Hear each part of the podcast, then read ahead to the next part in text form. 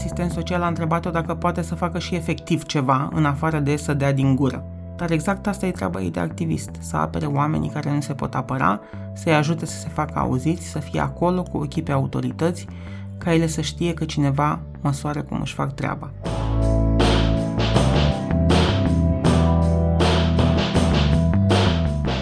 Bine ai venit la Dor Audio, podcastul cu povești din Dor, citite de autori sau de jurnaliști din redacție. În acest episod o ascultăm pe Georgiana Ilie, reporter la Dor. Georgiana, sau Joe cum îi spun colegii, e reporter la Dor încă de la începuturile revistei. Poate ai citit articolul ei despre următorul cu tremur care o să lovească Bucureștiul, sau mai recent, analiza stilului de leadership al lui Raed Arafat în primele luni de pandemie. În mai 2021 a publicat pe dor.ro și în numărul 44 din Dor un reportaj despre activista civică Irina Zanfirescu. De peste 10 ani, Zanfi le reamintește edililor bucureșteni care e datoria lor. Din 2020, cel pe care îl trage de mânecă să fie transparent este chiar omul căruia îi datorează ADN-ul ei de activistă, actualul primar al capitalei și fostul activist Nicu Șordan. Dacă după ce asculti o să simți că povestea te-a ajutat sau te-a emoționat, susține DOR cu un abonament digital. Găsești detalii pe dor.ro susține. Eu sunt Maria Bercea, gazda acestui episod din Dor Audio și te invit să o ascultăm pe Joe.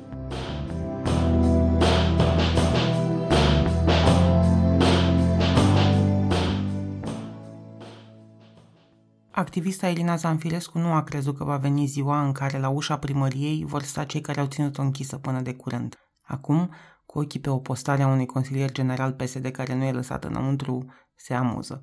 Trăiesc cu foarte multă satisfacție acest moment să știți. Îi spune la telefon unui alt membru PSD care îi e prieten. Ia uite, e și cu poliție locală, cum era pe vremea mea, domnule. Extraordinar. Doamne, doamne, ce frumos. Foarte mult mă bucur. E 29 ianuarie 2021 și Zanfilescu, Zanfi pentru toată lumea, e la sediul ActiveWatch, organizația neguvernamentală în care lucrează de 15 ani. Nu mai e nimeni altcineva în casa mică, ascunsă pe o străduță înfundată aproape de gara de nord, pentru că toată echipa lucrează ca oricine are o profesie care îi permite asta de acasă. Sunt trei camere, dintre care una e un garaj amenajat ca birou, cu mese, computere și etajere negre pline ochi cu bibliorafturi cu rapoarte financiare. Un decor tipic de ONG. Prin ferestrele mari se vede zăpada din curte, aburul centralei termice și din când în când o pisică albă cu negru pe care au moștenit-o când au închiriat casa. E la sediu pentru a urmări pe Facebook ședința celei mai importante administrații locale din România, ca să vadă cum se respectă legile transparenței. Consilierul general, supărat că nu a putut intra la ședință, e Florin Lixandru, unul dintre cei 21 de consilieri PSD care nu s-au prezentat azi în Zoom-ul Consiliului General al Municipiului București, care a început acum câteva minute. Lixandru și colegii săi vor să intre fizic în sala de ședințe, unde sunt doar primarul Nicu Șordan și secretariatul Consiliului, patru persoane în total. Numai că poliția locală păzește intrarea și nu îi lasă, și de asta se plânge pe Facebook.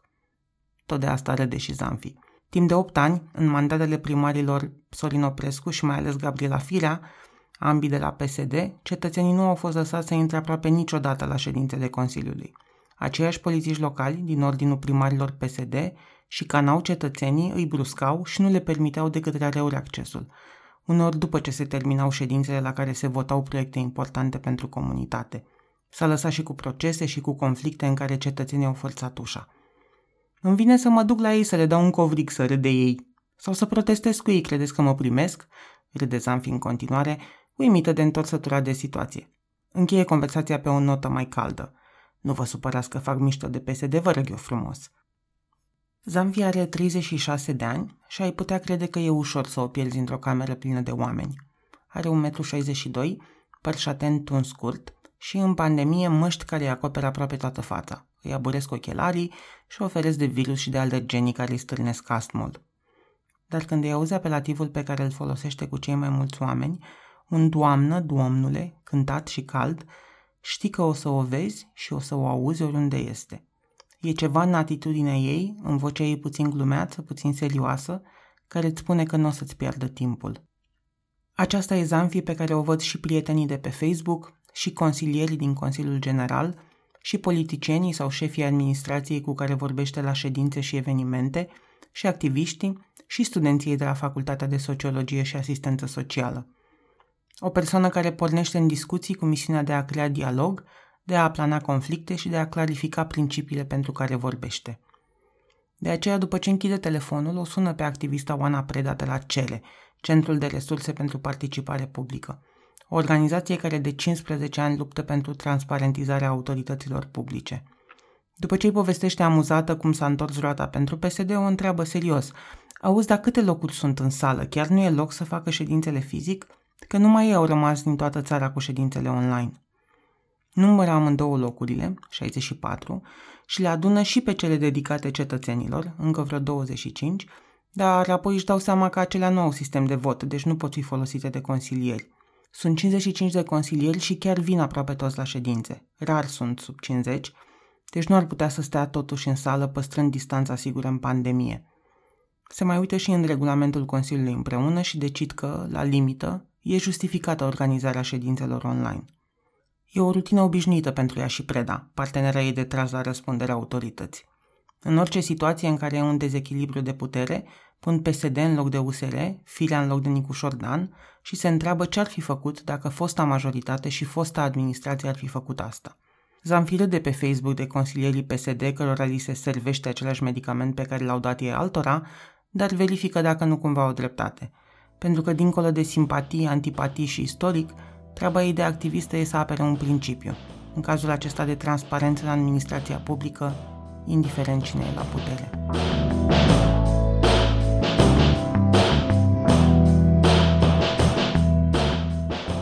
Ce e un activist pentru Zamfi?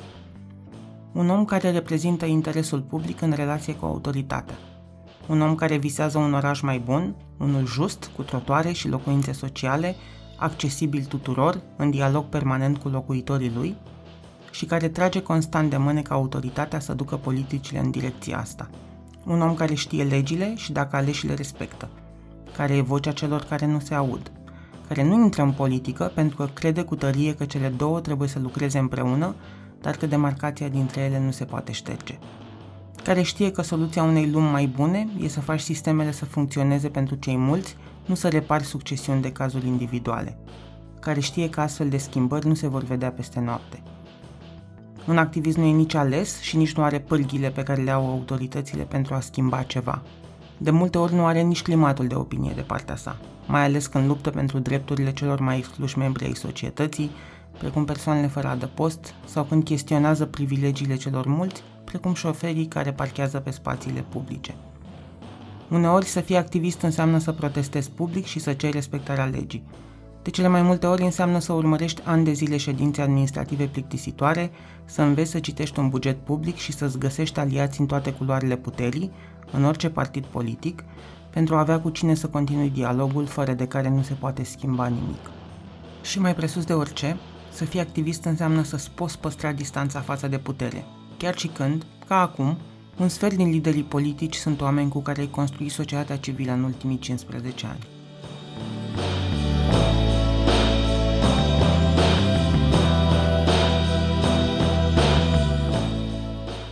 Ședința pe care o urmărește Zanfi la final de ianuarie este a cincea a noi administrației a capitalei, care a câștigat alegerile la finalul lui septembrie 2020 și a fost validată la final de octombrie. E o majoritate nouă, PNL-USR Plus, și un primar nou, Nicu Șordan, propus de PNL.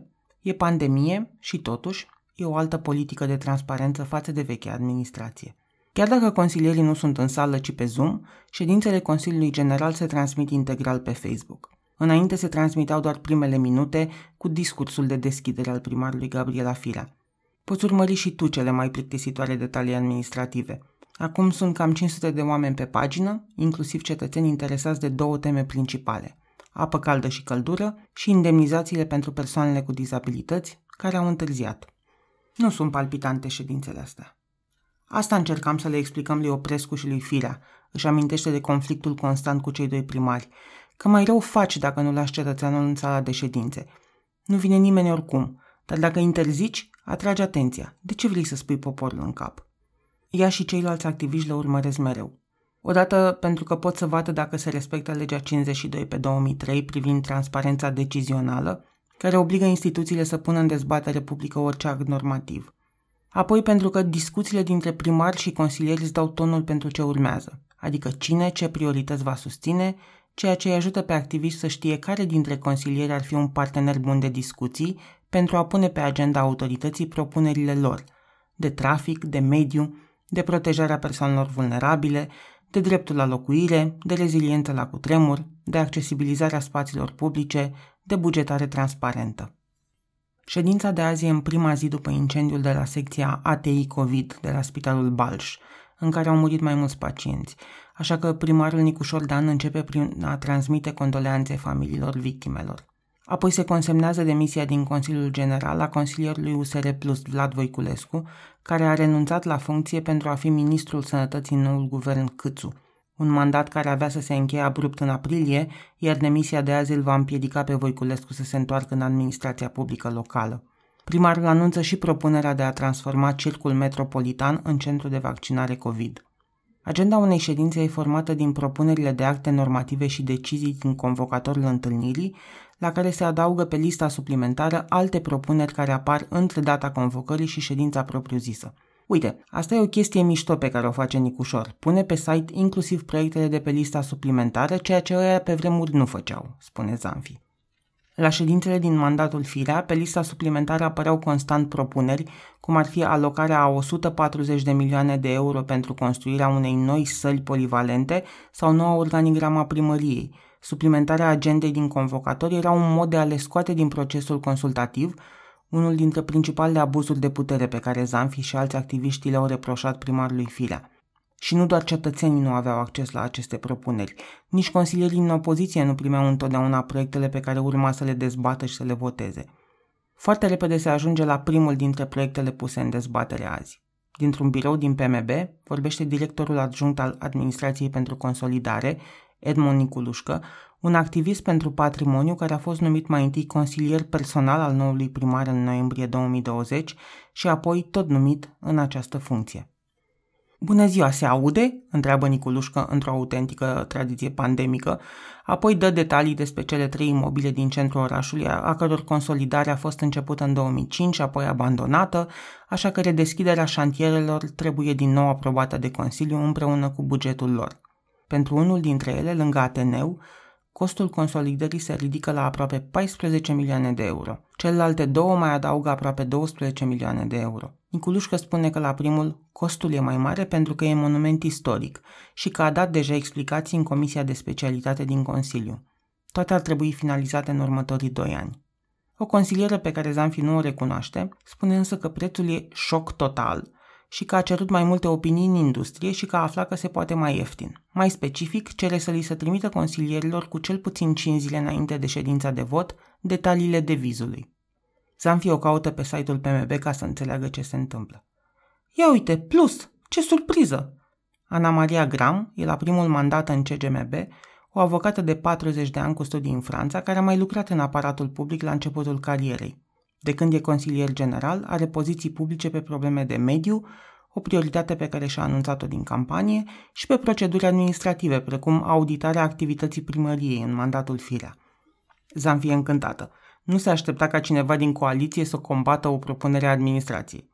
Niculușcă spune că nu poate să-i dea informațiile din deviz specialistului trimis de consiliere să evalueze dosarul, dar, dacă faceți o solicitare scrisă, vă punem la dispoziție ceea ce îi smulge un alt hohot de râs lui Zanfi. Când ajung în funcții publice și activiștii ajung să se poarte ca birocrații pe care îi combăteau. Consilierea insistă ca de acum încolo să li se pună la dispoziție din timp toată documentația. În acest moment, noi votăm în alb, bazându-ne pe buna credința dumneavoastră că ați verificat cu atenție costurile. Are dreptate, spune Zanfi. Trebuia să fie și în dezbatere publică, nici nu mai zic asta. Lipsa dezbaterilor și faptul că nu s-a respectat legea în cazul numirilor din PMB, Niculușcă, de exemplu, nu are studii tehnice de construcții cum cere postul și nici nu a dat concurs, sunt doi dintre indicatorii de transparență pe care îi urmărește. Dar am stabilit că mai așteptăm până face șase luni de mandat și după aceea se va ieși. Prin se va ieși se referă la rapoartele pe care ea și Oana Preda de la CERE le fac anual despre cum respectă PMB legea. Au început în 2017, după primele șase luni de mandat ale Gabrielei Firea, care le-a exasperat cu opacitatea cu care opera bugetul instituției publice și au continuat apoi cu rapoarte anuale tot mai groase, cel din 2019 are 116 pagini, cu inventarul încălcărilor legii în administrația Firea. De aceea urmăresc fiecare ședință de Consiliu, fiecare decizie și țin tabele și foldere cu dovezi. Dacă firea ar fi ieșit iar primar, ambele cred că nu ar fi continuat, că le era clar că nici rapoartele, nici discuțiile din jurul lor nu o făceau să respecte legea. Dar, cum a ieșit Nicu Șordan, o vor face în continuare. Poate de data asta va fi loc de dialog, mai ales că se așteaptă ca noul primar să pună în dezbatere bugetul orașului, așa cum a promis în campanie. Până atunci, stă cu ochii în ecran și urmărește cum vorbesc consilierii, cum se respectă legea, cum arată viitorul orașului, când în sfârșit la cârma lui e unul dintre activiștii alături de care a protestat mai mult de 10 ani.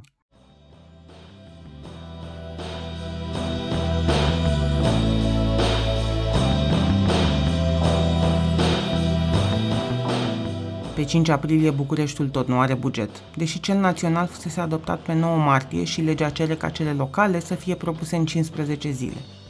Așa că Zanfie a aplicat regula capului firea pe ceva ce nicușor și a scris pe Facebook, ironic, căci postările ei sunt întotdeauna puțin în glumă, că lucrurile par să meargă ideal în coaliția care conduce capitala, de nu avem nici acum buget, alături de o știre din 2020 în care Nicușor Dan o critica pe firea că a depășit termenul legal și că o făcuse în fiecare an până atunci. Cele cinci luni de mandat de până acum au fost punctate de câteva teme mari, până la buget. Cea mai stringentă a fost cea a termoficării – Primarul a anunțat că a contractat credite și a demarat reparațiile pe 53 de kilometri de tronson și că din 2022 există 300 de milioane de euro finanțare europeană pentru reparații extinse care vor dura câțiva ani. În iarna asta însă problemele nu au putut fi rezolvate, așa că bucureștenii au continuat să se plângă pe bună dreptate de frigul din apartamente și de avariile frecvente care i-au lăsat fără apă caldă. Pe lângă termoficare, primarul a continuat procesul de desfințare companiilor municipale create de Gabriela Firea, o măsură administrativă a fostului primar, al cărei unic scop a fost să scoată de sub incidența legilor administrației locale și transparenței mare parte din activitatea și cheltuielile primăriei și care a fost declarată ilegală în instanță. Dar asta nu a schimbat cu nimic realitatea. PMB deține și azi 20 de companii municipale cu echipă și buget care dublează mare parte din serviciile și direcțiile instituției. Numai că desfințarea lor nu e așa de simplă cum părea, pentru că multe proiecte ale primăriei se desfășoară deja prin aceste companii, de consolidare sau de construcție de locuințe sociale, de exemplu, și dispariția lor ar însemna oprirea și reorganizarea acestor proiecte esențiale și incertitudine pentru angajați. Pe lângă astea, Nicu Șordan a început să aibă întâlniri cu toți primarii de sector, lucru despre care Zanfi spune că e obligatoriu prin lege, dar care în mandatele trecute nu s-a întâmplat – a preluat de la primăria sector 1 două spitale cu scandal public, o poveste atât de complicată despre cât de încurcate sunt legile administrației locale încât nici Zanfi n-a putut să explice prea bine cine a avut dreptate, primarul Clotilde Armand că nu le mai voia sau Nicu Dan că le-a preluat, dar s-a amuzat de dinamica dintre cei doi foști colegi de partid ajunși primari. Cea mai mare și mai vizibilă acțiune a primarului, care era să strice coaliția care conduce Consiliul General al Municipiului București, a fost să suspende planurile urbanistice zonale de sector. Bucureștiul nu are un plan urbanistic general finalizat și din punct de vedere al dezvoltării urbane e condus prin excepții, nu prin reguli. Nicu Șordan a propus în februarie să suspende vreme de 2 ani puzurile, ceea ce ar interzice automat eliberarea unor noi autorizații de construcție pentru a putea fi finalizat PUG și abia apoi să se mai poată deschide șantiere noi, conform cu noile direcții urbanistice. Numai că nu a fost așa de simplu. Partidul care l-a susținut la primărie, PNL, a ieșit public prin diferiți membri, precum fostul ministru al muncii Violeta Alexandru, pentru a susține ideea că e suficientă o suspendare de trei luni. Ba chiar au și spus public că primarul a fost de acord cu asta. Consilierii USR Plus au susținut cifra inițială, de 2 ani. S-a fi scria pe Facebook că a pus pariu că nu va trece nicio suspendare a pozurilor, pentru că interesele dezvoltatorilor imobiliari sunt prea mari și puterea lui Nicu Dan prea mică fără susținerea PNL. Până la urmă, la o ședință la final de februarie s-a ajuns la compromisul suspendării timp de un an. Un fel de meet me halfway, scria Zanfi pe Facebook în ziua aceea. A fost dezamăgită, dar tot a fost mai bine decât crezuse, adică deloc. Procesul de elaborare a bugetului nu fusese la fel de opac precum în administrația trecută, totuși. În ianuarie și februarie, în urma unei scrisori publice semnate de 30 de ONG-uri care se ocupă de problemele orașului și care s-au oferit să ajute cu orice demers urban, primăria le invitase la discuții pe buget. În funcție de activistul pe care îl întrebi, discuțiile au fost fie exemplare, cetățenii vedeau în sfârșit interiorul primăriei după mai mult de 10 ani, fie inutile. Un ONG care timp de 10 ani s-a dedicat îmbunătățirii transportului alternativ, Marian Ivan de la Optar, a și anunțat public că se retrage pentru o vreme din activism pentru că primarul a ratat deja șansa de a avea un mandat eficient, neanunțându-și nicio prioritate și nedemarând marile proiecte de dezvoltare urbană la timp. Consultările i s-au părut o pierdere de vreme pentru că singurul lor scop a fost ca directorii din primărie să-și prezinte strategia. Nu a auzit viziunea primarului și nu a simțit că i-a ascultat cineva pe ONG-ști. Noul București eu încă nu-l simt, spunea în februarie. Acum nu simt că merită timpul meu. Zanfi spune că toată activitatea de până acum a primarului este una reactivă. O capitală are nevoie însă de mai mult decât de un edil care rezolvă crize. Păi simt că nu există în momentul ăsta niciun proiect mare al Nicușor. Asta. Sigur că ai termo termoficarea, dar aia mi se pare că e urgent, nu e o alegere. Mai există transportul public, face benziar, nu prea e de ales, că trebuie să faci ceva. Eu, în continuare, știu... Promisiunile din platforma electorală, printre care construirea unei rețele metropolitane de cale ferată care să degreveze traficul de mașini din suburbii, nu au niciun termen de finalizare. Patru ani nu sunt atât de mult și trebuie să facem fiecare an ceva pentru proiectul mare. Ori până acum nu-mi dau seama care este acel proiect meaningful. De aceea, mesajele unor susținători ai lui Nicușor, care le cer activiștilor să aibă răbdare, să-l lase să se acomodeze cu noua funcție, o lasă rece. Datoria lor e să continue să atragă atenția că lipsesc aceste repere și să le ceară de la primar. Responsabilitatea de a semnala asta public atârnă greu mai ales pe ea, pentru că ADN-ul ei de activiști se datorează chiar lui Nicușor Dan.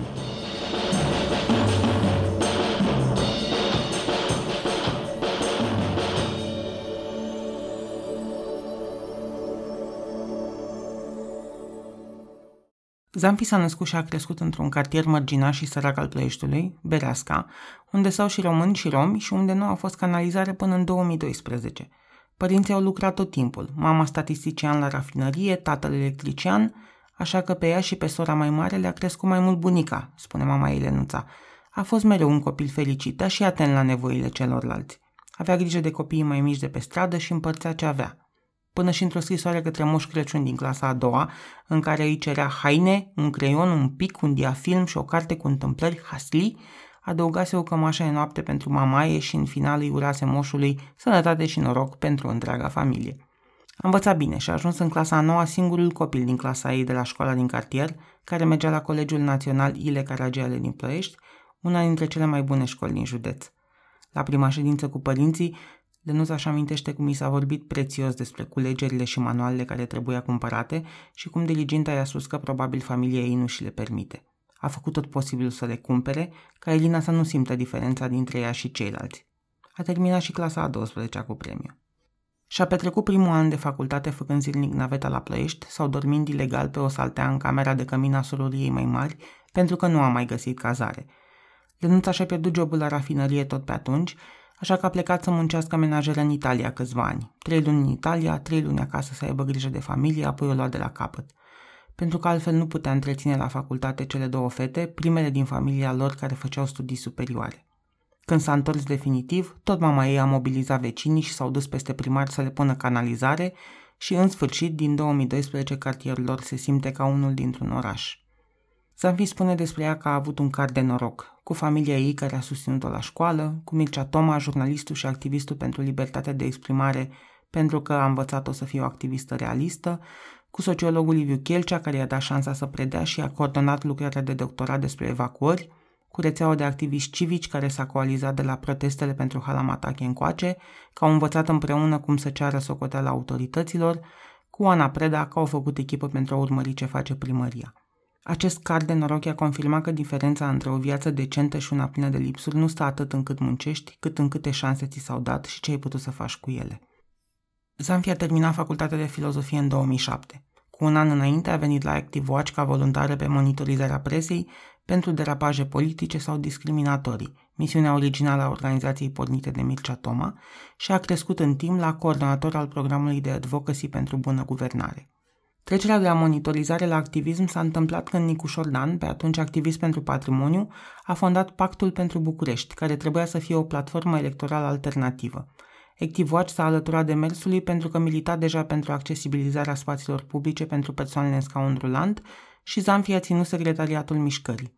Nu a devenit platforma electorală pe care o plănuise Dan, dar în baza ei s-a creat rezistența la demolarea halei Matache, o piață construită în secolul XIX, monument istoric, pe care primarul de atunci Sorin Oprescu voia să o dărâme. Hala utilizată în continuare stătea în drumul viitorului bulevard Buzești-Berze-Uranus, care trebuia să lege piața Victoriei de Palatul Parlamentului.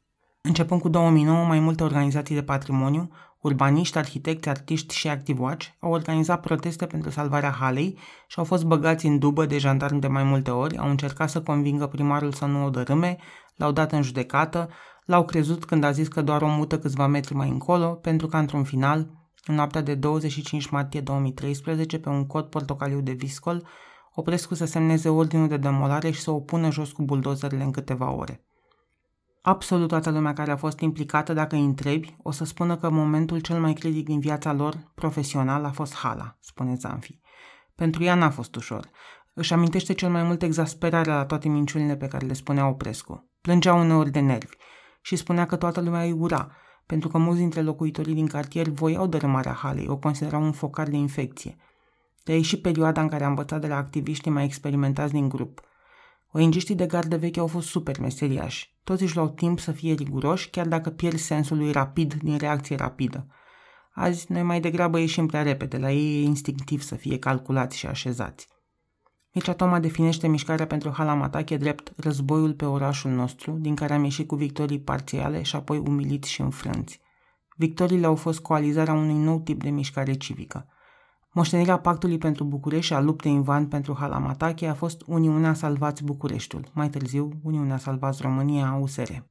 Unii dintre activiștii de atunci au intrat în politică, precum Nicu Șordan sau Roxana Vring de la Asociația Prodomo, iar alții ca Zamfi, Mircea Toma, Șerban Sturza, Asociația Pro Patrimonio, Doina Vela, Miliția Spirituală sau poetul Mugut Grosu au rămas să facă rezistență de cetățeni.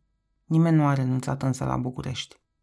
După aproape 20 de ani de la Revoluție, timp în care, cu excepția protestului în 1990 din piața universității, s-a ieșit în stradă mai mult pentru lupta sindicală și nici aia prea des, mișcarea pentru hală s-a înscris într-o nouă era a protestelor de stradă. În 2012 s-a ieșit împotriva măsurilor de austeritate ale guvernului Boc, proteste catalizate de demiterea unui secretar de stat adula pe vremea aceea Raed Arafat, în 2013 pentru salvarea Roșiei Montane, în 2015 împotriva corupției care a permis incidentea colectiv și desigur în 2017 împotriva OUG 13, cele mai mari proteste văzute în România postcomunistă. Toate în esență proteste pentru lucruri mai greu de explicat. Democrație, stat de drept, justiție, siguranță. Nu avem încă mulți oameni care să ceară justiție socială, echitate, drepturile minorităților sau acțiune împotriva schimbării climatice, cum vezi la protestele din vest dar suntem ca societate pe același drum spre ele. În paralel cu protestele pentru Halamatache s-a mai întâmplat ceva. În 2012, o reprezentantă a unui grup de inițiativă civică din București a încercat să participe la o ședință de Consiliu General ca să prezinte o problemă din cartier. Când Cere a aflat că reprezentanta grupului nu fusese primită la ședința de Consiliu, ci fusese trimisă la cantina primăriei să urmărească ședința pe un ecran, a vrut să vadă cât de frecventă era situația aceasta – pe parcurs i s-a alăturat și Zanfi și au format o alianță care se uita pentru prima oară la o chestiune care părea un dat, transparența procesului decizional în administrația publică locală. Au început de la accesul la ședințe, imposibil, și au ajuns la monitorizarea punerii în dezbatere publică a actelor normative, aproape niciodată, și respectarea promisiunilor din platformele electorale, mai deloc. Și dacă pe vremea lui Oprescu, care a fost primar între 2008 și 2015, când a fost arestat pentru acuzații de corupție și nu și-a mai încheiat al doilea mandat, abuzurile acestea erau de interes doar pentru un grup mic de activiști, odată cu venirea la primăria Gabrielei Firea, fostă prezentatoare TV intrată în politică la începutul anilor 2010, vizibilitatea lor a explodat. Zanfi și Oana Preda au ajutat. Și s-au ajutat reciproc. Nu știu dacă nu abandonam de mult, dacă nu era Zanfi, spune Preda. Dacă o văd pe ea că nu cedează, mă remotivez. E o resursă de elan. Uneori nu mai aveam chef să mergem la ședință, știind că ne dau afară oricum, dar faptul că urma să ne vedem și să bem o cafea împreună ne motiva să ne ducem. Zanfi și-a găsit în ea un partener perfect pentru pisat autoritățile. Fără Oana Preda nu merg nicăieri. Dacă ne bagă în portbagaj Bădulescu, să ne bage pe amândouă, așa am stabilit. Aurelian Bădulescu e fostul viceprimar de pe vremea lui Firea, care amenința și jignea consilierii din opoziție și pe activiști. Printre altele, i-a făcut haimanale și unei consiliere USR a spus că e mică și proastă. Când glumește despre agresivitatea lui, Zanfi nu glumește de fapt. I-a fost deseori frică de violența lui. Când trecea pe lângă ea, se ferea să facă contact vizual ca să fie cât mai sub radarul lui. Lupta cu firea s-a dus pe două fronturi. În sala de consiliu, unde nu au intrat decât foarte rar, odată forțând ușa, și în rapoartele de monitorizare a administrației. În sală sau la intrarea în ea, li se alăturau și alți activiști, precum Elena Calistru de la Funky Citizens, care urmărește cum se face bugetarea în instituțiile publice și care a văzut în toți acești ani cum a crescut interesul oamenilor pentru administrația publică locală și datorită lui Zanfi. Asta e o victorie mare. Dacă te simți mic și neputincios, gândește-te ce poate face un țânțar într-o noapte de vară. Zanfi e dovada că dacă ai disciplină și nu renunți, poți să împingi lucrurile mult peste ce e riciul tău ca individ. Raportul final, după mai mult de patru ani de mandat al Gabrielei Firea, este o analiză chirurgicală a eșecului administrativ. L-au intitulat Aproape nimic și l-au început așa. În niciunul dintre domeniile analizate de noi nu au fost înregistrate progrese notabile care să ducă la creșterea calității vieții sau la creșterea transparenței decizionale. Apoi au arătat pe fiecare domeniu în parte, de la trafic la asistență socială, de la transparență decizională la respectarea drepturilor, de la buget la încălcările repetate ale legii, cum a ieșuat primarul. A ajutat și că tot mai mulți oameni au devenit atenți. Făceam fix același lucru și pe vremea lui Oprescu, spune Zanfi. Nobody fucking cared – Părerea mea e că ne-am schimbat noi. Așteptările noastre, atenția, sunt mai mulți oameni activiști. Sunt alte vremuri și sunt mai mulți atenți pe primărie decât pe vremea aia. Acum greșeala unui primar e mult mai vizibilă. Calistu crede și ea că alegătorii, mai ales și de la ultimele alegeri locale, le dau castane mai mari decât opoziția și asta schimbă relația dintre cetățeni și aleși. Să nu crezi că am crezut că o să salvăm lumea cu documentele astea, spune Preda. De multe ori am avut sentimentul că nu rezolvăm nimic, nu știu cum am depășit asta. Eu m-am gândit că facem și noi ce putem și eu am dat de cap. Ne-am înghițit furia și am pus-o în rapoarte. Zanfi știe cum a depășit frustrarea. Am învățat tot de la cei mai experimentați. Mircea Toma, când o vedea la capătul nervilor, îi arăta unul dintre lucrurile la care a lucrat el în ultimii 30 de ani, adică reducerea rasismului împotriva romilor și cum a scăzut cu 2-3%. Și zicea, știi tu cât de greu se modifică percepțiile oamenilor? Știi tu ce mare succes sunt aceste 2%? Am muncit pentru ele peste 10 ani și mi se părea atât de senin și de optimist în această situație. Toma spune că mai face și azi terapia cu exemple când o vede că se zvârcolește în suferință și că lucrurile se mișcă prea încet. Uneori sunt statistici, alteori povești despre cetățeni care au început să miște singuri lucruri care le păreau nedrepte. Am avut și o furiile și frustrările mele, mai ales ca ziarist, spune Toma, care are 69 de ani și a văzut în timp că totuși lucrurile se schimbă. Despre Zanfi, pe care o cunoaște de când avea 21 de ani, Toma spune că a devenit o activistă atât de eficientă datorită filiei. Când a venit în organizație, părea o sfântă pogorâtă dintr-o frescă bisericească cu părul lung și zmerită, dar dacă închideai ochii la asta și urmăreai doar ce face, vedeai deja în tot și rigoare și înverșunare. Tot ce a oferit ActiveWatch, spune el, este libertatea de a construi singură ce vrea să facă. Exemplul lui i-a calibrat lui Zanfi așteptările și i-a dat o măsură a ce înseamnă să ai impact și să fii realist. E asumată ca o chestie de viață. Noi înțelegem că durează ani să schimbi ceva. Și a mai avut un mic instrument. Umorul. Firea se lua atât de tare în serios încât a devenit foarte ușor să o ia la mișto în meme-uri. Și nu numai atât. Ridicase niște ziduri atât de înalte în jurul ei și a primăriei, încât nu era posibil niciun dialog inclusiv pe pagina oficială de Facebook, ștergea orice comentariu critic și bloca cetățenii. Ca să poți vorbi despre frustrarea pe care o provoca asta, trebuia fie să te plângi, ceea ce Zanfi nu face, fie să râzi de ea. Când a pus o poză cu ea pe plajă, cu brațele ridicate spre cer, în timp ce cu o zi înainte în București căzuseră din cauza vântului mai multe schele puse de forme pe clădire, așa zis, în consolidare, Zanfi a umplut Facebook-ul de meme-uri cu firea decupată și suprapusă peste tot felul de locuri problematice din oraș firea pe gunoaiele din ferentari, firea susținând o schelă căzută, firea cu brațele în sus în fața unui autobuz defect. Când a vizitat un șantier de consolidare și s-a pozat atingând un perete, Zanfi a trântit un text peste poză. Să punem o instalație aici, când e rostit numele meu să lăcrimeze peretele, da? Când a aniversat doi ani de mandat și s-a fotografiat într-un tricou inscripționat cu primar general de doar 2 ani, Zanfi și-a făcut și ea unul cu primar general pentru încă 2 ani. Memeurile, sute în patru ani, au devenit un limbaj de comunicare cu cei la fel de exasperați ca ea și ceilalți activiști, un mod de a semnala, fără a te lua la fel de mult în serios, absurdul vieții politice dâmbovițene. Au avut și niște efecte surprinzătoare, cum a fost faptul că secretara generală a PMB, care e în primărie de pe vremea lui Oprescu, i-a dat ad pe Facebook și follow pe Instagram și a început să-i dea like-uri și inimioare. Parcă îmi făcea cu ochiul. Nu era singurul om din instituție care îi semnala cum putea că lucrurile nu stăteau bine nici pentru ei în interior.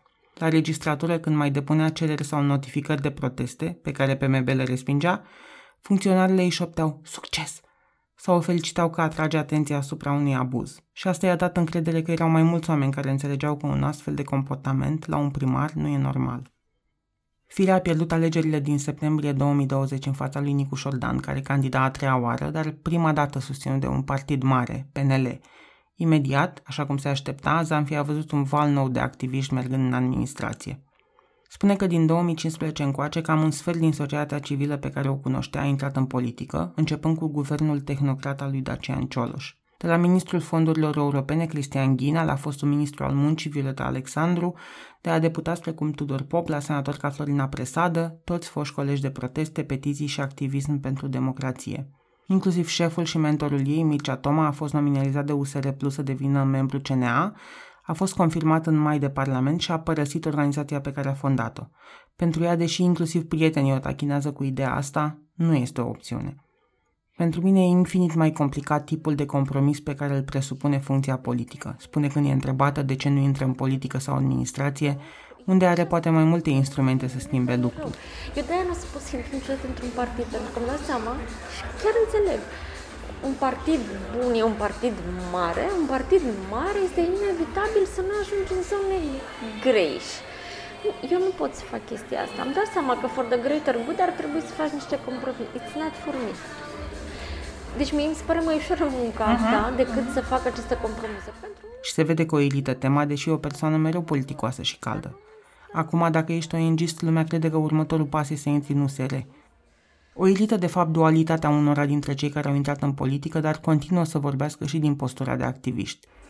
S-a cam stricat treaba cu demarcația între politic și ong Adică, tati, ori, ori, Păi, nu, nu ajuți cauza. Deci, pe bune, ai intrat în politică...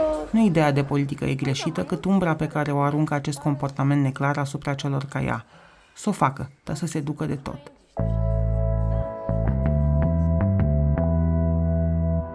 Adevărata harta Bucureștiului lui Zanfi nu e cea a protestelor. Începe tot de la Halamatache, coboară pe Buzei și Beței până la podul HD, trece prin fața PMB spre universitate, pe strada Sfinților, ajunge în vechiul cartier evresc, pe Anton Pan și Vulturilor, dă un ocol pe lângă Patriarhie pe Gazelei și pe Regina Maria, oprește în Ferentar pe Iacov Andrei și ajunge apoi aproape de ieșirea din capitală spre mare, la adăpostul Sfântul Ioan. E harta locurilor din care au fost evacuați oameni, cealaltă cauza vieții ei. Mi-e și frică să speculez câți oameni au fost evacuați în ultimii 10 ani. Numai ea a numărat 1360 de oameni care și-au pierdut acoperișul între 2010 și 2017, când și-a documentat teza de doctorat pe evacuările din București. Dar nu ar putea de fapt să dea o cifră a oamenilor afectați de evacuări din clădiri și demolări de locuințe improvizate. Nimeni, nici jandarmeria care participă la toate nu știe cât sunt. În introducerea tezei de doctorat a explicat cum a ajuns de la o activistă preocupată de administrație publică și salvarea unui monument istoric la un om care stă nopțile pe trotuare înghețate alături de oameni aruncați în stradă de stat. Tot de la Halamatache a început. Peste o mie de oameni au fost evacuați într-o noapte de decembrie 2010 din aproape 100 de clădiri care urma să fie demolate pentru același bulevard al lui Oprescu. A vorbit atunci cu unii dintre ei, dar nu a întrebat unde se duc, nici nu și-a pus problema că nu au unde – erau fie proprietari despăgubiți de stat, fie chiliași ai statului. Procesul era traumatizant, dar nu avea cum să fie altfel cu câteva zile înainte de Crăciun. După câteva luni afla că una dintre familiile cu care vorbise stătea acum într-o locuință abandonată, fără forme legale. Abia atunci a văzut ce nu văzuse. Nu înțelegeam de ce acei oameni care au fost scoși din locuințele care aparțineau primăriei municipiului București, în regim de locuințe sociale, nu locuiesc acum într-un alt imobil al instituției publice. Admit acum, la distanță de 8 ani, că am pornit în această cercetare cu naivitatea unui om care a presupus că interesul major al instituțiilor publice este de a proteja integritatea fizică a locuitorilor. Nu știa că tot ce le oferea primăria, dacă nu erau proprietari să primească despăgubiri, era să stea într-un adăpost de noapte, femeile cu copii într-o parte a orașului, bărbații în alta, de parcă faptul că nu mai aveau acoperiș însemna că nu mai au dreptul să fie o familie. Situația lor era departe de a fi unică. Atunci a început să caute care sunt soluțiile legale și instituționale pentru oamenii care nu-și permit o locuință, ce se întâmplă cu cei evacuați, ce acces au la servicii sociale, cine îi ajută, ce face statul. Pe măsură ce a documentat fenomenul, a făcut și un inventar al abuzurilor statului, de la evacuări ilegale, la lipsa serviciilor sociale, de la amenințări și umiliri, la despărțirea forțată a familiilor și le-a pus într-o cercetare care a devenit teza de doctorat în antropologie. Antropologia a ajutat-o să documenteze sistematic și disciplinat fenomenul evacuărilor și al lipsei accesului la locuire decentă, dar a fost doar o unealtă în ceea ce făcea zi de zi. Activism pentru a schimba lucrurile acestea. Mare parte din munca ei în ultimii 10 ani a fost să susțină ONG-urile care se ocupă direct de cei mai vulnerabili oameni, oamenii străzii, evacuați, care locuiesc precar, în relația cu autoritățile. În decembrie 2020, de exemplu, a organizat întâlniri cu Nicu Șordan pe tema evacuărilor și a obținut alături de organizații promisiunea că toate evacuările vor fi sistate pe perioada iernii 2020-2021. Spune despre ea că nu face mai nimic și că toată munca e la Asociația Carusel, care ajută oamenii străzii cu servicii primare, haine, pături, mâncare, dușuri, adăpost când pot, la Frontul Comun pentru Dreptul la Locuire, care îi ajută pe cei care au nevoie de locuințe să-și facă dosarele și să navigheze birocrația stufoasă, la Fundația Parada, care oferă servicii medicale și ajutor punctual celor care trăiesc pe stradă, în canale și în locuințe improvizate. Dar și ea a fost de fiecare dată în echipele de sprijin care s-au format ad hoc în jurul oamenilor evacuați, s-a certat cu jandarmi și cu asistenți sociale abuzivi, a sunat toți politicienii pe care îi cunoaște din toate partidele pentru a găsi soluții, a făcut voluntariat în adăpostul de noapte Odessa al Asociației Carusel, unde a ajutat oameni să se spele, a schimbat așternuturi și a ascultat. Când vorbește despre oamenii dați în stradă de proprietari sau de autorități, dispar și ironia și orice încercare de a se pune în papucii celorlalți și rămâne doar o furie rece. Mi se pare foarte evidentă incriminarea sărăciei, spune despre toate lucrurile pe care le-a văzut în ultimii 10 ani.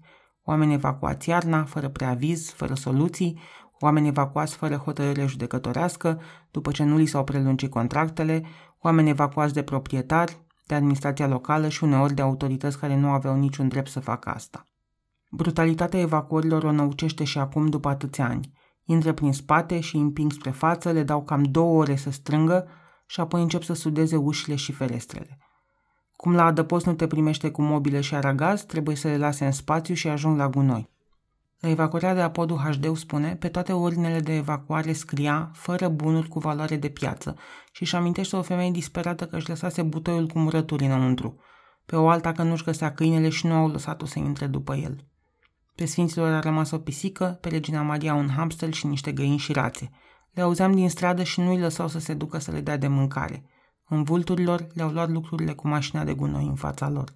Cauzele acestei crize a spațiului locativ sunt numeroase. Autoritățile nu sunt coordonate. De exemplu, Administrația Fondului Imobiliar, Spațiul Locativ și Direcția Generală de Asistență Socială sunt trei instituții diferite care nu lucrează împreună coerent, deși una are spațiile statului, a doua administrează accesul prioritar la ele și cea de-a treia face anchetele sociale. Pe de altă parte, nici asistența socială nu-și înțelege rolul prea bine, spune Zanfi. Partea asta de servicii sociale e văzută ca un act de caritate. Când fac vreun proiect local sau național, autoritățile spun să-i ajutăm, Păi, dar nu-i ajuți, îi ajută biserica, ONG-urile. This is your fucking job. Oamenii ăștia au ajuns în situații vulnerabile din tot felul de motive care n-au fost în controlul lor. Pe mine mă termină chestia asta. Asta trebuie să faci tu. Așa cum e Ministerul Transporturilor care are obligația să facă autostrăzi, obligația ta la protecție socială e să reduci sărăcia.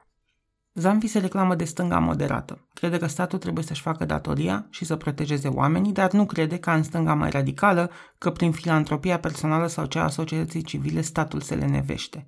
Din contră, ar vrea să vadă mai multă solidaritate și colaborare între toți actorii. De aceea aleargă pentru a strânge bani de incubatoare pentru prematuri sau face meditații la matematică cu copiii de la Asociația Casa Bună a activistului Valeriu Nicolae. De câteva luni lucrează cu o fetiță de școală primară dintr-un sat din sudul țării. O vreme copilul nu a venit deloc la întâlnirile online și nu înțelegea de ce. Fata asta n-a putut să facă școală online o perioadă bună pentru că maica s-a luat la fân cu ea și nu ca să muncească. Îi era frică să-i lase singuri în casă. Nu e vina copilului, dar copilul ăsta o să ajungă mare și cineva o să vorbească despre el cu să o ajutăm. Dar nu o ajuți, compensezi pentru că ai lipsit din viața ei când era mică. Asistenți social și polițiști locali au spus la cel puțin două evacuări. Dar nu aveți dumneavoastră niște case să-i băgați? La ONG acolo.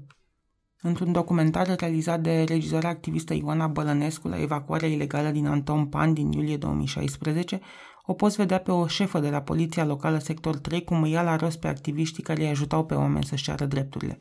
Și când v-ați mobilizat să faceți lucrul ăsta? Abia acum când am ajuns în situația asta?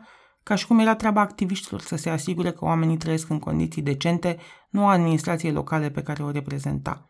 Alt asistent social a întrebat-o dacă poate să facă și efectiv ceva, în afară de să dea din gură. Dar exact asta e treaba ei de activist, să apere oamenii care nu se pot apăra, să-i ajute să se facă auziți, să fie acolo cu ochii pe autorități, ca ele să știe că cineva măsoară cum își fac treaba. Nu să suplinească serviciile pe care trebuie să le ofere statul.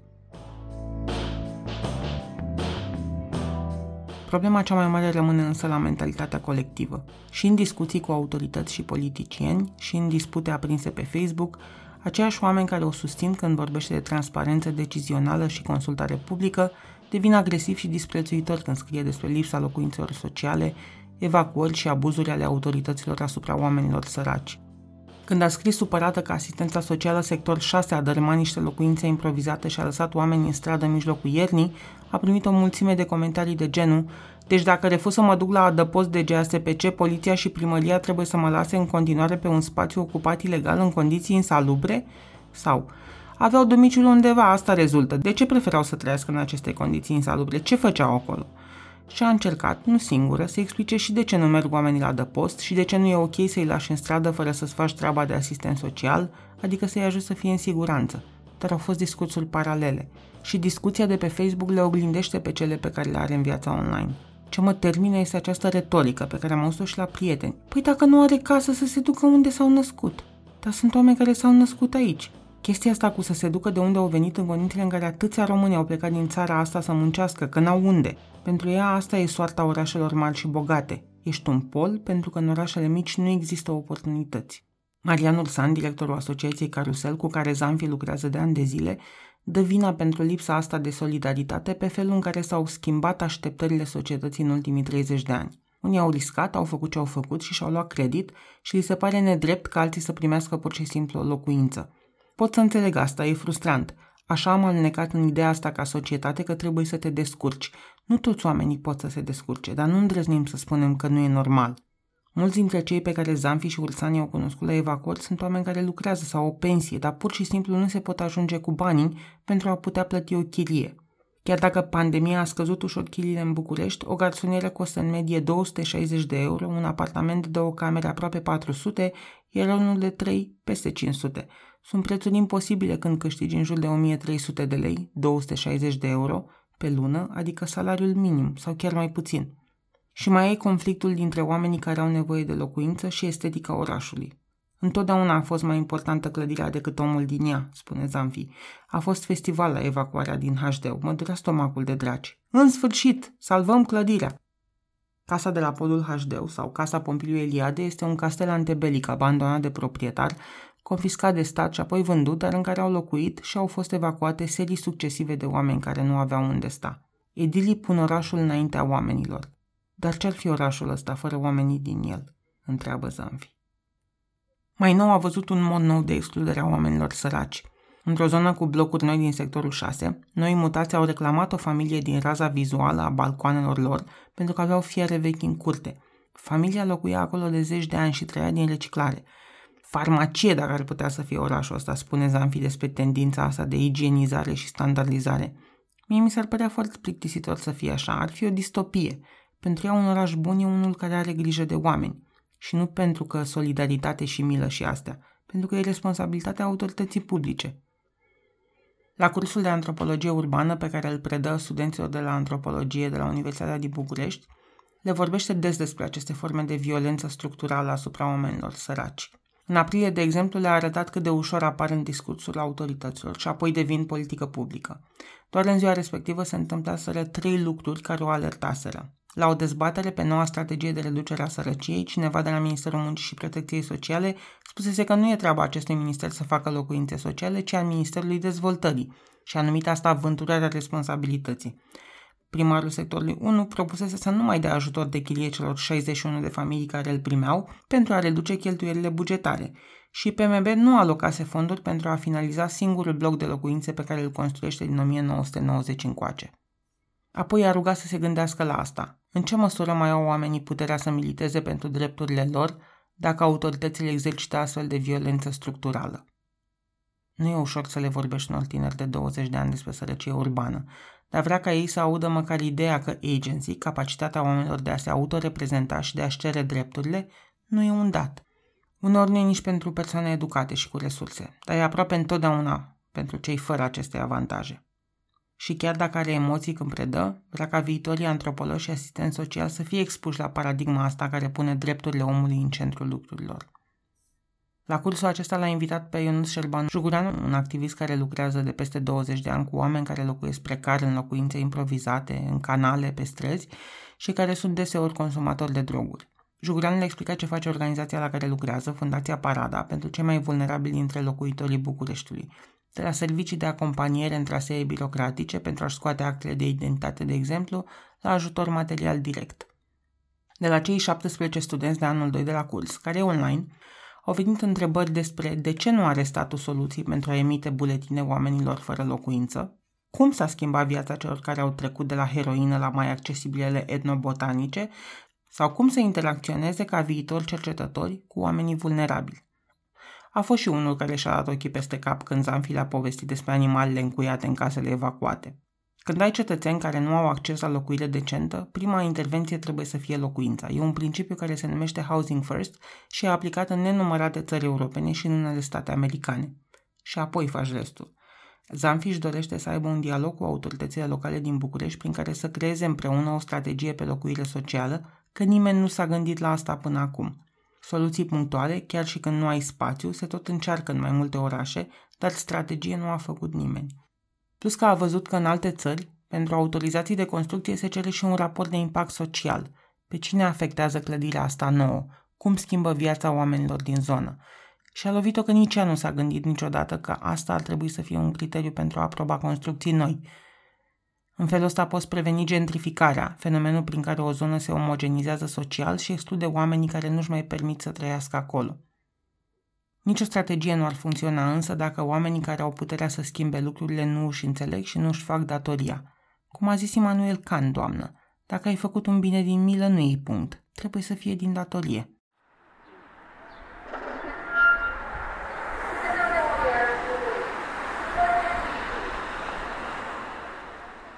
Declarați acțiunea deschisă? O întreabă pe Zanfi un jandarm. O declar deschisă, îi răspunde ea ca organizator, căci asta e procedura ca să se știe că a început oficial protestul.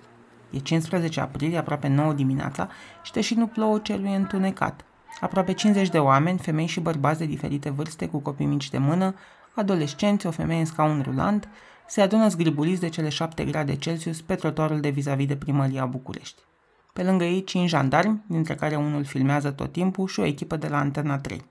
Oamenii poartă benere pe care scrie Vrem case pentru toți, nu doar pentru mafioți. Mii de case goale, mii de oameni în stradă, unde e dreptatea. Și pe cel mai mare, capitala cât îți ia să faci blocurile din Ghencea, care devine curând și slogan strigat la megafon către clădirea primăriei. Primăria, cât îți ia să faci blocuri în Ghencea? Primăria, cât îți ia Chiar dacă troleibuze zgomotoase trec constant pe bulevardul Regina Elisabeta, care desparte grupul de protestatari de autoritatea locală, vocile lor sunt constante și puternice. S-a ajuns aici pentru că în bugetul PMB pe 2021, pe care Nicușor Dan l-a pus în dezbatere publică pe 7 aprilie, nu există niciun ban alocat pentru finalizarea unui bloc de locuințe sociale de 114 apartamente, început în 2019 de administrația FIRA. Chiar înainte de alegerile locale din 2020, 114 familii care aveau dosare depuse de zeci de ani au primit repartiție, deși blocul era departe de a fi finalizat. La începutul lui martie 2021, noua administrație a și suspendat orice lucrare pe șantier. Chiar acum nici nu a alocat bani pentru finalizare. Cele 114 familii s-au organizat de când au primit repartiția și au urmărit cum evoluează finalizarea construcției. L-au și intervievat pe dirigintele de șantier și Frontul Comun pentru Dreptul la Locuire din București a postat pe Facebook un video despre starea construcției. Apoi au făcut petiții și s-au întâlnit cu fiecare grup de consilieri din CGMB și au aflat de la aproape toți că susțin alocarea. Numai primarul nu le-a răspuns la cererea de audiență și nici consilierii nu știau să spună de ce nu a pus în buget bani pentru acest proiect.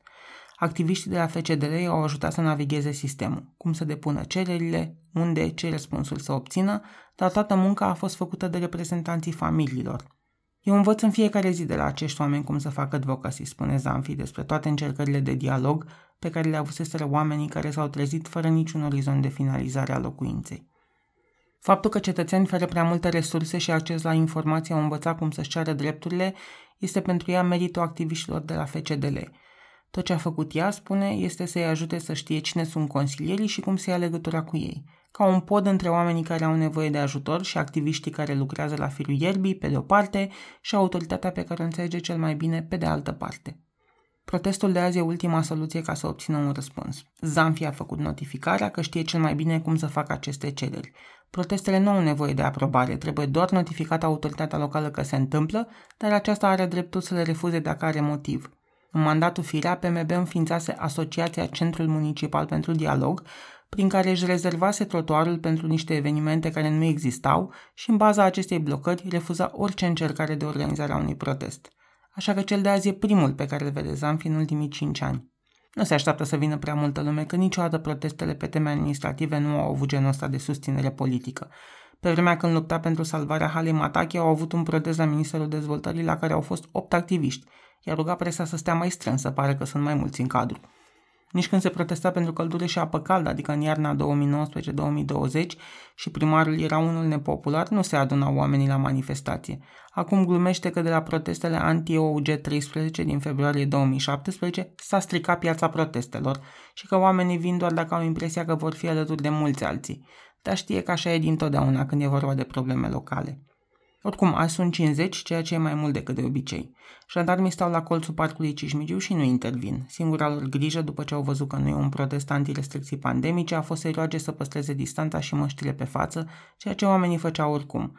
Chiar dacă prin mască vocile se aud mai înfundate în megafon, nimeni nu și-o dă jos. Pe la 9.20, un jandarm și un funcționar în costum vin să le spună că primarul îi invită la discuții. Așa că două dintre femeile care au organizat grupul și-au făcut petiții și una dintre activistele de la front, la rugămintea lor, pleacă spre primărie. În ultimul moment se întors pe Zanfi și o roagă să vină și ea, așa că se duce. Merge mereu când îi se cere ajutorul, de când o femeie evacuată din Iacob Andrei a rugat-o să meargă cu ea la primărie să ceară locuință socială pentru că dumneavoastră sunteți albă, poate cu dumneavoastră vor să vorbească. Întâlnirea din PMB a durat aproape 50 de minute, timp în care protestatarii continuă să vorbească la megafon. Unii își spun povestea, sunt familie monoparentală, lucrez pe salariu minim pe economie, nu pot să plătesc o chirie de pe piață, am un copil cu dizabilitate. Alții imploră, știți ce bucurie a fost în ochii copilului meu când am primit repartiția? Cum să-i spun acum că nu vom avea casă? Alții cer primarului să vină să vorbească cu ei în stradă. La un moment dat, unul dintre copiii foarte mici începe să hrănească porumbei cu bucăți de covrig și un stol de păsări se strânge pe trotuar în prelungirea grupului. Mai și râd, mai ales când se emoționează că li se aude vocea prin megafon pe toată strada. La 10 și 10 delegația se întoarce. Una dintre femeile care avea repartiție a vorbit primarului despre cât de greu se trăiește în București cu salariu minim pe economie, cu mega demnitate, nu cu căciula în mână, spune Zanfi. Nicu Șordan a ascultat-o și a promis că banii pentru finalizarea blocului vor fi în buget. Așa a anunțat imediat pe Facebook. Înainte de întâlnire, Zanfi era supărată. Încercase zile la rând să afle de ce nu sunt alocați banii și nici consilierii generali, nici cei personali ai primarului nu au avuseseră niciun răspuns. Opacitatea asta o frustrase și o făcut să se gândească la cele mai negre scenarii, că primarului nu-i pasă, că nu e capabil, că e vreun interes ascuns de care nu vrea nimeni să vorbească. Se gândea la oamenii care așteptaseră și luptaseră atâția ani pentru dreptul ăsta, la speranța pe care o avuseseră și la cum totul dispărea peste noapte. Îi confirma toate temerile care o copleșesc uneori despre cum autoritățile vor să scape de oamenii săraci, inestetici, din oraș. După întâlnire se vede bucuria în ochii ei, faptul că a văzut o soluție de speranță și încredere în primar, că ascultă, că e un partener de dialog. E vizibilă echilibristica asta între entuziasm și dezamăgire când e vorba de Nicu Șordan, primarul față de care are sentimente atât de contradictorii. Azi o supără lipsa de transparență și îl critică pe Facebook, mâine îl vede făcând ceva de bună credință și crede că e posibil dialogul la PMB. Toată istoria lor comună, dar și diferențele ideologice care s-au adâncit în timp, fac mult mai complicată relația asta decât cea exclusiv contrariană pe care a avut-o cu firea. Când relația e clară, e mai ușor să o duci, chiar dacă în esență e un conflict greu și fără ieșire. Când de partea cealaltă a mesei e un om în care crezi și pe care îl accepti cu bune și cu rele, că așa ați construit împreună lucruri bune mai mult de 10 ani, se luptă între ele propriile tale instincte, cel de recunoaștere a unui seamăn versus cel de a-ți apăra principiile și de a-ți face treaba așa cum știi mai bine. Poate că activistul nu există decât în relație interdependentă cu omul de la putere. Poate că mandatul lui Nicu Șordan înseamnă că și activistul lui Zanfi și al celorlalți oameni care luptă pentru oraș trebuie să se redefinească pentru a cuprinde aceste nuanțe și pentru a schimba și modul în care societatea civilă dialoghează cu administrația.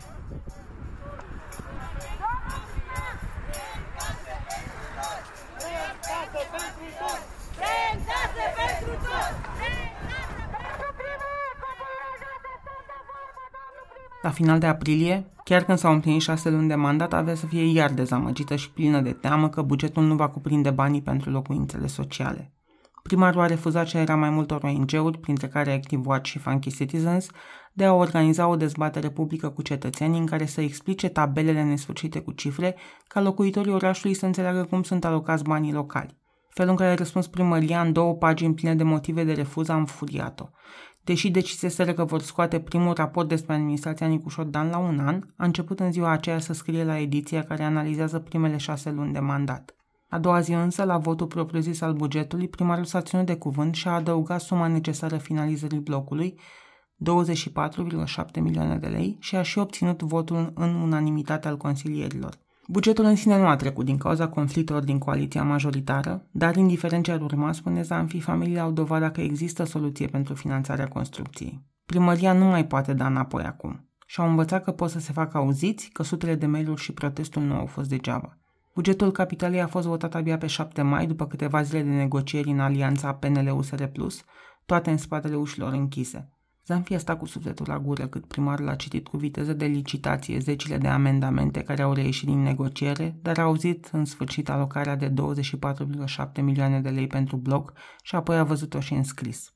Însă felul în care s-a ajuns aici a dat sentimentul că nu s-a schimbat nimic esențial în modul în care se face administrație publică în capitală. Cetățenii sunt spectatori la un proces în care ar trebui să fie un partener în conversație, a scris pe Facebook iar opacitatea se extinde dincolo de procesul decizional. Deciziile administrației ajung greu la oameni chiar și atunci când de ele depinde viața lor, cum a fost când adulții cu dizabilități, care își așteptau indemnizația lunară de 500 de lei de la începutul anului, au aflat de la primar la ședința din 7 mai că a fost redusă la jumătate, la 4 luni de la intrarea în vigoare a reducerii.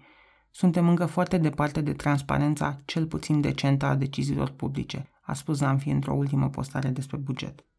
La șase luni de la schimbarea administrației, Bucureștiul nu arată prea diferit pentru Zanfi. Primăria lui Nicu Șordan, omul alături de care a făcut lanț uman în jurul halei Matache și la propriu și la figurat, nu se mișcă nici mai bine, nici mai rapid decât cea din mandatul trecut.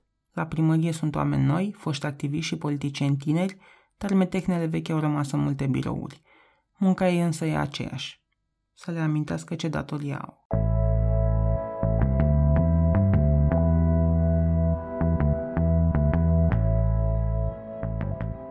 Mulțumesc că ne-ai ascultat!